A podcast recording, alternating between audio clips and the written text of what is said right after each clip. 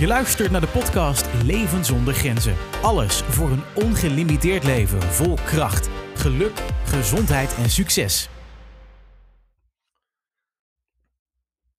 Bestaat er een grotere angst dan de angst voor de dood?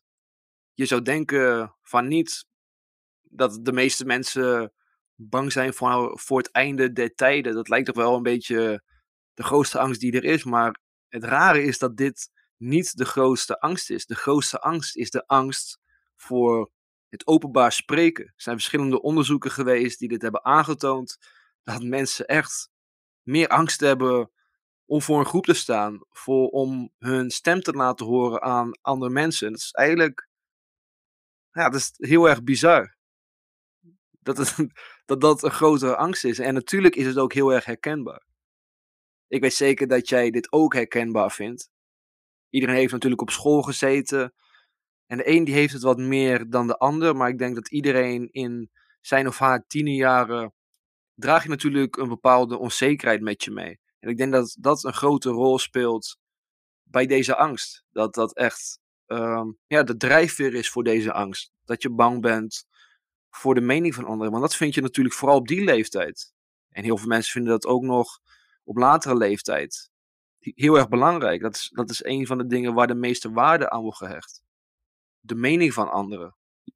En niet bij, de angst om er niet bij te horen. stel je voor dat je anders bent. Stel je voor dat je van de, ja, dat je uit je eigen troep of uit je eigen kudde wordt verbannen door, ja, doordat je iets hebt gedaan, doordat jij een verkeerde beslissing hebt gemaakt, een andere mening hebt. En vooral dus in die tien jaar is, is dat enorm belangrijk. Je wil natuurlijk overal bij horen. Dat is echt de droom van elke, ja, van elke tiener om, om populair te zijn, om, om het goed te doen bij de jongens, goed te doen bij de meisjes. Het draait allemaal een beetje om, uh, ja, hoe andere mensen jou zien. Maar het zit dus zo diep dat ook op latere leeftijd, ook als iemand volwassen is, dat dat alsnog een grotere angst is. Dat is, ik vind, ja, ik vind het heel erg bizar. Ik heb er vaak over nagedacht. En het draait natuurlijk niet echt om de angst voor het openbaar spreken, om voor een groep te staan. Maar dat, dat is natuurlijk uh, een omgeving voor de andere angst. En dat is, dat, dat is de, de onderliggende, of de onderliggende angst, is dat je gewoon echt bang bent voor het oordeel van anderen. En zoals ik net al zei, de mening, je bent bang dat je er niet meer bij hoort. En vroeger was het heel erg handig, hè, deze angst. Vroeger, toen draaide alles eigenlijk om overleven. En als je bij een kudde hoorde, als jij bij een gemeenschap hoorde, als je daar goed deed, was je beschermd. Want je had mensen om je heen die jou konden helpen. Je had mensen om je heen die jou konden beschermen. En als jij dus iets raars deed, of, of mensen mogen jou niet meer, of je doet iets wat anders is dan de kudde, dan de groep, dan kan de groep jou dus daaruit gooien. En, door die, en daardoor en kan je er dus alleen voor staan. En dat is nog steeds de angst die we vandaag hebben, terwijl het natuurlijk helemaal niet meer relevant is. Want je staat er eigenlijk nooit echt alleen voor. Ik bedoel, vooral in Nederland, dat is dat, op dat gebied wel goed geregeld. Stel je wordt werkloos of zo, of, of je wordt dan, ja, of er gebeurt iets met je, je wordt altijd wel opgevangen financieel, of veel ook de andere mensen, door je moeder, je vader, die, die zorgen ook nog, ja, toch wel, ook in je twintig jaren, nog op financieel vlak voor jou. Weet je, dus, dus in deze samenleving zijn er heel veel vangnetten. Dus eigenlijk om die reden is het zinloos om te geven om iemand anders zijn of haar mening. Maar dat, maar, maar dat is natuurlijk niet de grootste reden. De grootste reden om niet te geven om iemand anders zijn of haar mening is, is dat het je eigen leven belemmert. Je belemmert jouw groei. Niet alleen dat, het, dat je er dan niet bij hoort of dat er dan iets ergs met jou gaat overkomen, maar dat gebeurt in deze samenleving helemaal niet. Dus op dat vlak is, ja, is zo'n angst al zinloos. Maar het gaat dus vooral dat het jou belemmert om te worden wie je echt bent. Want iedereen is een uniek individu. Iedereen heeft iets unieks om te brengen in deze wereld. En als je zo bekommerd bent om de mening van iemand anders, dan ga je jezelf dus aanpassen. Ga je jezelf dus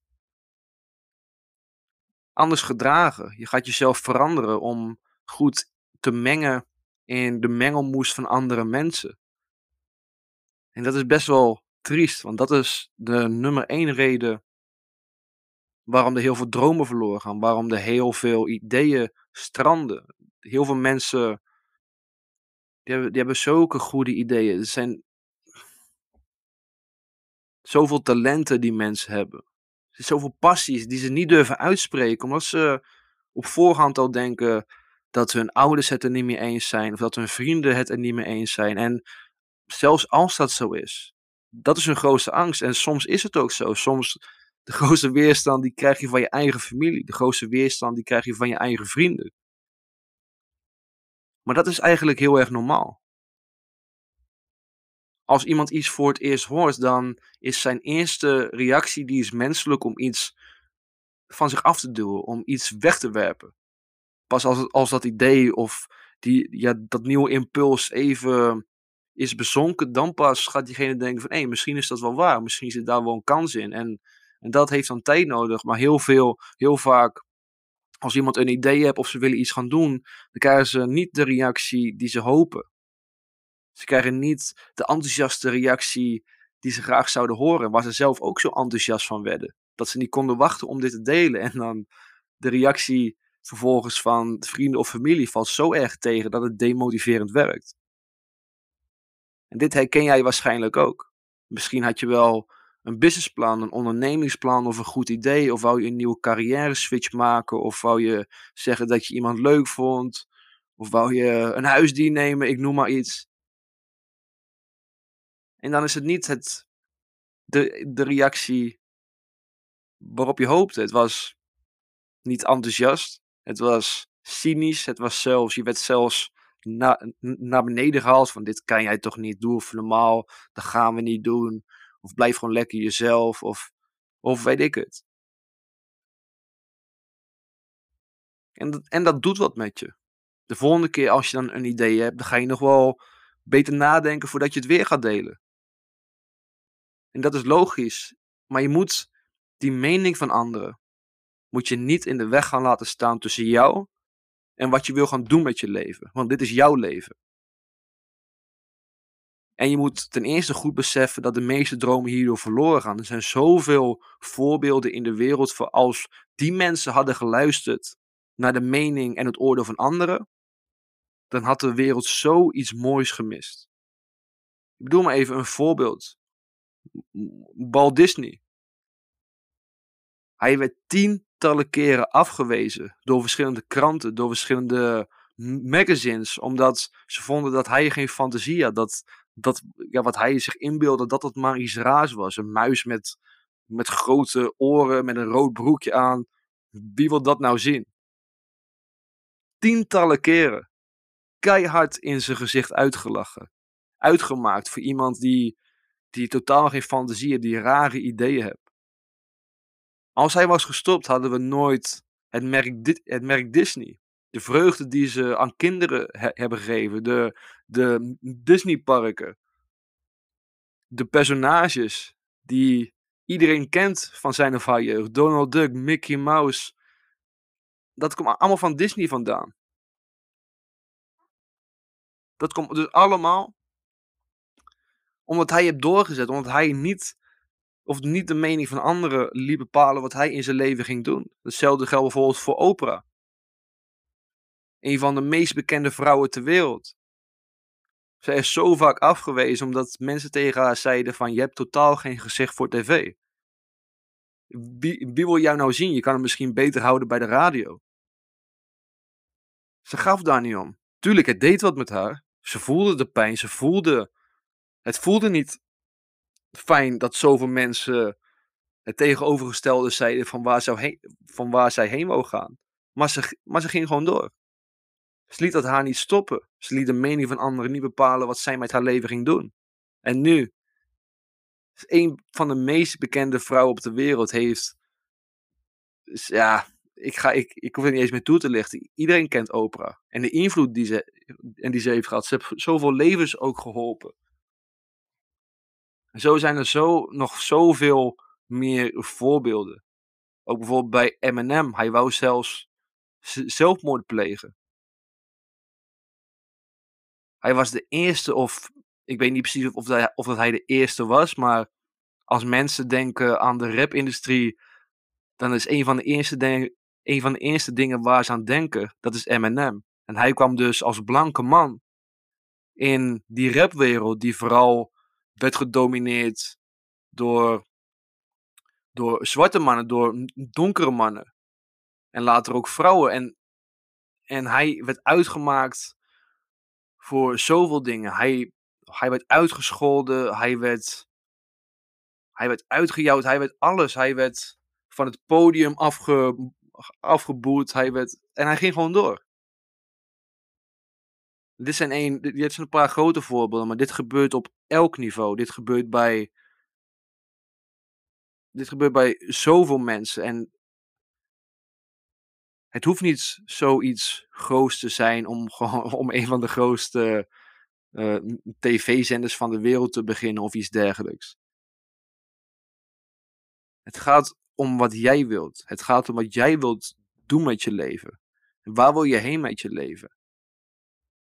Dan moet je voor jezelf bepalen. En als het voor jouzelf helder is, dan moet jij er alles aan doen om de mening van anderen buiten te laten. Als dat betekent dat jij niet meer met je moeder moet praten of niet meer met jouw vrienden moet praten over jouw droom, dan is dat de weg. Dan moet je dat gewoon niet meer doen. Dan moet je hun lekker hun ding laten doen, hun lekker laten gaan. Jij gaat met je droom verder. Je gaat elkaar wel zien. Je kan een biertje met elkaar doen. Je kan lachen met elkaar. Maar je hoeft daar niet over te praten. Als je het al een paar keer hebt geprobeerd en je hebt een paar keer gehoopt op een enthousiaste reactie, dan moet je dat gewoon laten gaan. Als jij mensen, dat vind ik voor mijzelf, hoe minder mensen over mij weten, hoe beter het is. Dan ben ik lekker in mijn zone, dan kan ik lekker doen wat ik wil. En dan hoef ik, en heb, ik niet zoveel input van anderen. En mensen vinden altijd wel ja, ergens iets van. En soms is het ook goed om feedback te vragen. Want, en dat kan je helpen, maar er zit iets. En er zit een verschil tussen opbouwende feedback en zomaar een reactie van iemand die er niet goed over nadenkt, maar die woorden kunnen jou wel raken en die kunnen jou wel demotiveren. Weet je, waarom zou ik dat vrijwillig opzoeken? En mij doet het al niet meer zoveel, maar het is nooit leuk om te horen als jij echt enthousiast en passie voor iets hebt en iemand reageert juist zonder zonder enthousiasme op jouw idee. Dat is, ja, dat is natuurlijk nooit leuk. Maar weet je, je moet je echt niet laten stoppen door de mening van anderen. Ik kan het niet vaak genoeg zeggen. En als je ook gewoon zo denkt, we leven maar één keer en wat is nou de mening van anderen? Heel vaak, bijna altijd, als iemand heel erg negatief op jouw idee of op jou, of op jou als persoon reageert, dan voelt diegene zich misschien aangesproken of aangevallen, omdat jouw zelfvertrouwen om een bepaald doel achterna te gaan, dat spreekt hun, onze of dat spreekt hun onzekerheid aan. Ze hebben zoiets van, hey, wow, wacht even, doe even rustig aan. Uh, en dan gaan ze allemaal redenen verzinnen waarom jouw idee niet goed is, waarom je beter iets anders kan doen of waarom het niet gaat werken. Omdat ze niet willen dat jij die stap gaat maken, want dan, ja, dan, ja, dan spreek je hun onzekerheid aan. Dan dan hebben zij zoiets van, oh, maar nu moet ik ook, maar dat durf ik niet. Dus weet je, als ik diegene hier kan houden in dat wereldje, dan hoef ik daar zelf ook niet over na te denken. Dan hoef ik zelf, ja, mijzelf ook niet te gaan strekken, mijn, mijn vleugels uit te gaan slaan. Dat komt, je spreekt gewoon hun angst aan. Je spreekt gewoon hun eigen onzekerheden aan. Dus als je zo'n reactie krijgt van andere mensen, als jij dus beoordeeld wordt, dan komt dat heel vaak voort uit hun eigen onzekerheden. Dat is bijvoorbeeld ook als jij een presentatie geeft op school en je verspreekt je een beetje of, of je doet het zelfs goed en mensen die moeten gewoon lachen. Dat komt omdat zij dan misschien zelfs jaloers kunnen zeggen van jij doet het maar even. Of het is een beetje kudde gedrag van hun gaan ook maar meelachen omdat één iemand lacht die gewoon onzeker is. En, en dan denken ze nou als ik mee ga lachen dan weet je dan zit ik safe. Dan word ik straks niet aangevallen of iets dergelijks. Er zijn tal van redenen waarom je niet moet laten beïnvloeden door de mening van anderen. Maar boven alles, dit is jouw leven. Je hebt maar één leven. Dus maak er wat van. En het gaat echt niet lukken als jij je zorg blijft maken over de mening van anderen. Leef jouw leven en laat de anderen hun leven leiden.